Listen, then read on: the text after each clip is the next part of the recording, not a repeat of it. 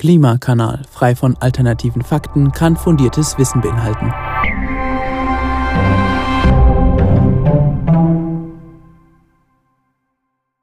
Hallo und herzlich willkommen zurück beim Klimakanal. Es war jetzt in den letzten Wochen wenig los. Wir sind beide ja in der Klausurenphase, bei dir ist es ein bisschen später als bei mir. Deswegen mhm. haben wir nicht ganz so viel Zeit für den Klimakanal.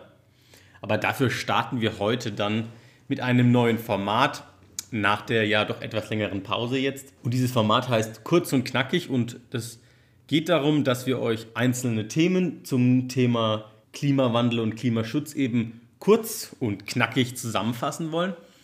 Und da werden wir vielleicht auch mal Themen rausgreifen, die wir schon mal angesprochen haben, die aber dann vielleicht in einer etwas längeren Folge untergegangen sind. Und da legen wir einfach nochmal den Fokus in einer kurz und knackig Folge drauf. drauf. Genau. Manchmal sind es aber auch einfach neue Themen, die einfach dann vielleicht auch ein bisschen eigenen Raum bekommen. Also starten wir dann in das Thema der heutigen Folge. Das ist nämlich äh, die synthetischen Kraftstoffe. Ja, am Anfang vielleicht erstmal kurz, was, was sind synthetische Kraftstoffe? Synthetische Kraftstoffe sind Kraftstoffe, die eben nicht aus Erdöl gewonnen werden. Also es geht wieder um Benzin, Diesel, Heizöl, Kerosin, sondern die werden halt entweder aus Biomaterial, also Bioabfällen und so weiter gewonnen oder aus eben diesen Power-to-X-Verfahren, die wir auch schon mal in Zukunft der Stromerzeugung angesprochen haben. Ja, lass mich das doch mal vielleicht nochmal. Ich versuche das mal genau. zu erklären und du sagst, ob ich das so richtig erkläre. Also, wir haben grünen Strom, sei es von der Solarenergie, Wasser, Wind, wie auch immer. Genau. Wir betreiben Elektrolyse und stellen dann Wasserstoff her. Mhm. Und unter Zug, dann haben wir diesen Wasserstoff und dann gibt es dann noch so einen chemischen Prozess, wo wir dann eben CO2 aus irgendwelchen Abgasen oder sowas, auf jeden Fall irgendwo CO2 oder aus der Atmosphäre, ja. Oder, oder aus der Atmosphäre entnehmen. Und es mit dem, da gibt es einen chemischen Prozess mit dem Wasserstoff und da entsteht dann eben Gas. Jawohl. Synthetisches Gas. Und das Tolle daran ist, dass wir eben, wie du schon gesagt hast, das ist kein fossiler Brennstoff, sondern das stellen wir quasi so aus dem CO2 der Atmosphäre und aus grünem Strom her. Also ich, genau. ich finde es auch nicht immer ganz so leicht zu verstehen, weil ich da auch nicht so ganz affin bin bei dem Thema, aber eigentlich ein ziemlich, ziemlich cooles, eigentlich eine ziemlich, ziemlich coole Sache. Denn klar wird dann dieser Brennstoff oder dieser Kraftstoff wieder verbrannt, aber es wird kein neues CO2 der Atmosphäre hinzugefügt, genau. sondern wir haben das CO2 ja schon im Herstellungsprozess entnommen. Das heißt, es ist ein Kreislauf, aber also eine, Null, eine Nullsumme. Klimaneutral, jawohl. Genau. Und wenn wir jetzt synthetische Kraftstoffe herstellen wollen, dann kommt's, kommt nach dem Gas noch ein Schritt und den erklärst du jetzt vielleicht nochmal. Genau, das wäre dann, also man sagt ja immer diese Power-to-X-Verfahren und dann, was wir bisher hatten, war alles Power-to-Gas. Also, also, X ist sozusagen die Variable. Genau, und dann gibt es, also so wird es halt einfach genannt, wenn man jetzt mal irgendwo was drüber liest, dann weiß man jetzt, was bedeutet. Also Power-to-Gas erstmal und dann gibt es noch Power-to-Liquid.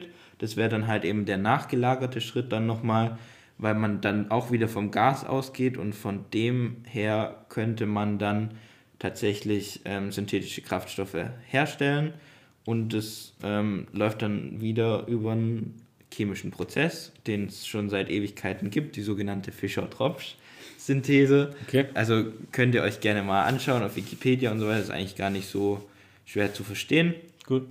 Und genau, das Verfahren existiert schon seit Ewigkeiten für andere Dinge und jetzt könnte es halt auch eben dafür angewandt werden. Ist natürlich von Effizienz und so weiter nicht so das Allerbeste. Mhm, da können wir Aber, vielleicht gleich nochmal kurz drüber reden. Ja, ja reden, reden wir vielleicht gleich drüber und auch über die Kosten hast du ja genau, alter Erbsenzähler auch was. das wird mich jetzt noch, noch im, das wird mich im ersten Schritt tatsächlich jetzt mal interessieren, was kostet uns der Spaß?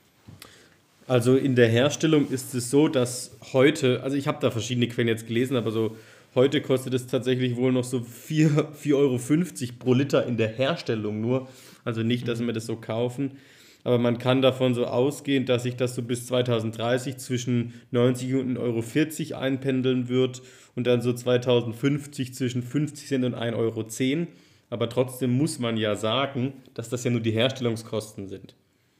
Also billig ist es definitiv. Billig ist es nicht. Ich habe jetzt da so eine Zahl gefunden, die sagt, ja, das ist vom ADAC eine Zahl, die jetzt sagen, das könnte im Jahr 2030 an der Tankstelle inklusive Steuern so 2,30 Euro pro Liter kosten. Und das ist, und das, und das erst 2030. Und ich meine, äh, ja, das ist schon deutlich teurer als das, was Sprit jetzt kostet.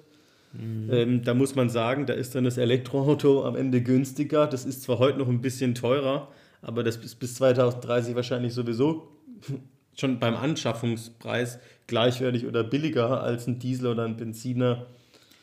Ja. Das kann gut sein. Und dann hast du das jetzt auch schon angesprochen. Effizient ist es halt auch nicht, ne? Also das können wir vielleicht mal kurz, kurz mal so ansprechen. Wir reden dann nachher dann auch irgendwie bei, einer, bei einer anderen Folge nochmal drüber, beim Elektroauto nochmal drüber, aber also beim Elektroauto packst du halt den Strom rein ins Auto, ne? Und er wird sofort, denke ich mal, verarbeitet. Genau, und bei eben diesen Power-to-Liquid, jetzt in dem Fall Technologien, hast du halt eben drei Prozesse dazwischen, die immer Energie kosten und am Ende bleiben dir noch ein paar Prozent übrig sozusagen. Werden wir dann nochmal genauer betrachten, wenn wir das vergleichen mit den Elektroautos. Mhm. Ich meine, klar, die Idee ist schon toll, ne? Wenn wir jetzt sofort günstigen synthetischen Kraftstoff hätten, Tja, da müssten wir halt aber erstmal 100% erneuerbare für den Strom haben. Ja, das hat natürlich. Das sehr, ja. Also, das ist nämlich auch nochmal ein wichtiger Punkt. Man, also natürlich, wir setzen ja da Strom ja. ein, das natürlich dann den mhm. ganzen Prozess, ich, ich sage jetzt mal wieder so umgangssprachlich, dreckiger macht. Mhm. Wenn wir natürlich Grünstrom haben, ist das natürlich viel klimafreundlicher. Aber jetzt so, was ich da sagen wollte, ist, wenn wir jetzt so einen schönen synthetischen Kraftstoff hätten, grün hergestellt, ich meine, es gibt ja schon auch Ökostrom in Deutschland oder mit irgendwelchen Solaranlagen irgendwie hergestellt, gäbe es ja wahrscheinlich schon die Möglichkeit, ja. Dann wäre das natürlich jetzt eine super Idee zum Übergang zum Elektroauto, dass die Leute, die jetzt einen Verbrenner fahren, ja, ohne Probleme den noch ausfahren. Ich meine, das werden sie so oder so tun, realistisch, aber das wäre natürlich noch eine klimafreundlichere Alternative, um den Diesel und Benziner auszufahren. Aber ja. Ja, also. Aber bei dem Preis, gerade aktuell Herstellungskosten 4,50 Euro, ja, ähm, in den nächsten zehn Jahren wahrscheinlich eher noch schwierig. Ja, aber ja, es ist immer noch nicht billig, ja. So, und dann ein Punkt, den ich vielleicht auch noch kurz anspreche zum Abschluss, ist natürlich, aber warum versucht man auch noch so ein bisschen die synthetischen Kraftstoffe reinzubringen, ist, natürlich sind die Auto, für Autofahrer von der Industrie äh, ja abhängig in der Hinsicht, also von dieser Mineralölindustrie. Und wenn wir natürlich alle irgendwann Elektroautos fahren, dann brauchen wir die nicht mehr. Und natürlich ist es dann nur Interesse vielleicht, diese Industrie mit reinzunehmen und da Arbeitsplätze mhm. zu schützen und natürlich äh, ver vermindern auch die Autohersteller erstmal ihr Risiko und haben ein bisschen länger Zeit und deswegen versuchen die natürlich schon mhm. das Thema zu pushen. Aber, Aber in Zukunft sehe ich persönlich für das Power to Liquid eigentlich nur eine Anwendung und im Maximalfall ist es halt das Flugzeug. Und bei Schiffen vielleicht noch? Aber bei Schiffen wird es halt auch eher Gas schon ausreichen. Stimmt, da ja. wirst du halt. Äh, also es wäre kein Liquid, aber es wäre Power to Gas, ja. Ja, das ist dann sogenanntes Liquefied Natural Gas, aber im Prinzip ist das dann auch synthetisches Gas, das dann halt flüssig gespeichert ist, wie im, im äh, Flüssiggastanker. Mhm, ja. Genau. Und damit könnten fahren auch mittlerweile Schiffe schon. Und aber das wird da eher die Alternative sein, als dass man da noch irgendwie Schweröl für herstellt. Aber bei den Kraftstoffen wäre es dann sonst nur noch, also weil dieser Kraftstoffschritt ist ja der dritte Schritt, da wären es nur die Flugzeuge noch, die natürlich da großes Potenzial tatsächlich dann auch haben. Ja, weil, genau. Ja. Da liegt es dann halt einfach am Gewicht, ne? Also ja. andere Folge. Ja, genau. Deswegen jetzt, wir sind am Ende der Folge nämlich schon, kurz und knackig zusammengefasst. Ich hoffe, äh, ihr habt es verstanden. Ich hoffe, euch gefällt das Format. Ihr wisst jetzt mehr über synthetische Kraftstoffe, warum es die gibt, wie die funktionieren und ob sie und ja und ja, ob sie wirklich so sinnvoll sind. Könnt ihr euch jetzt auch hoffentlich eure eigene Meinung bilden. Also dann, bis zum nächsten Mal. Bis zum nächsten Mal. Ciao, ciao.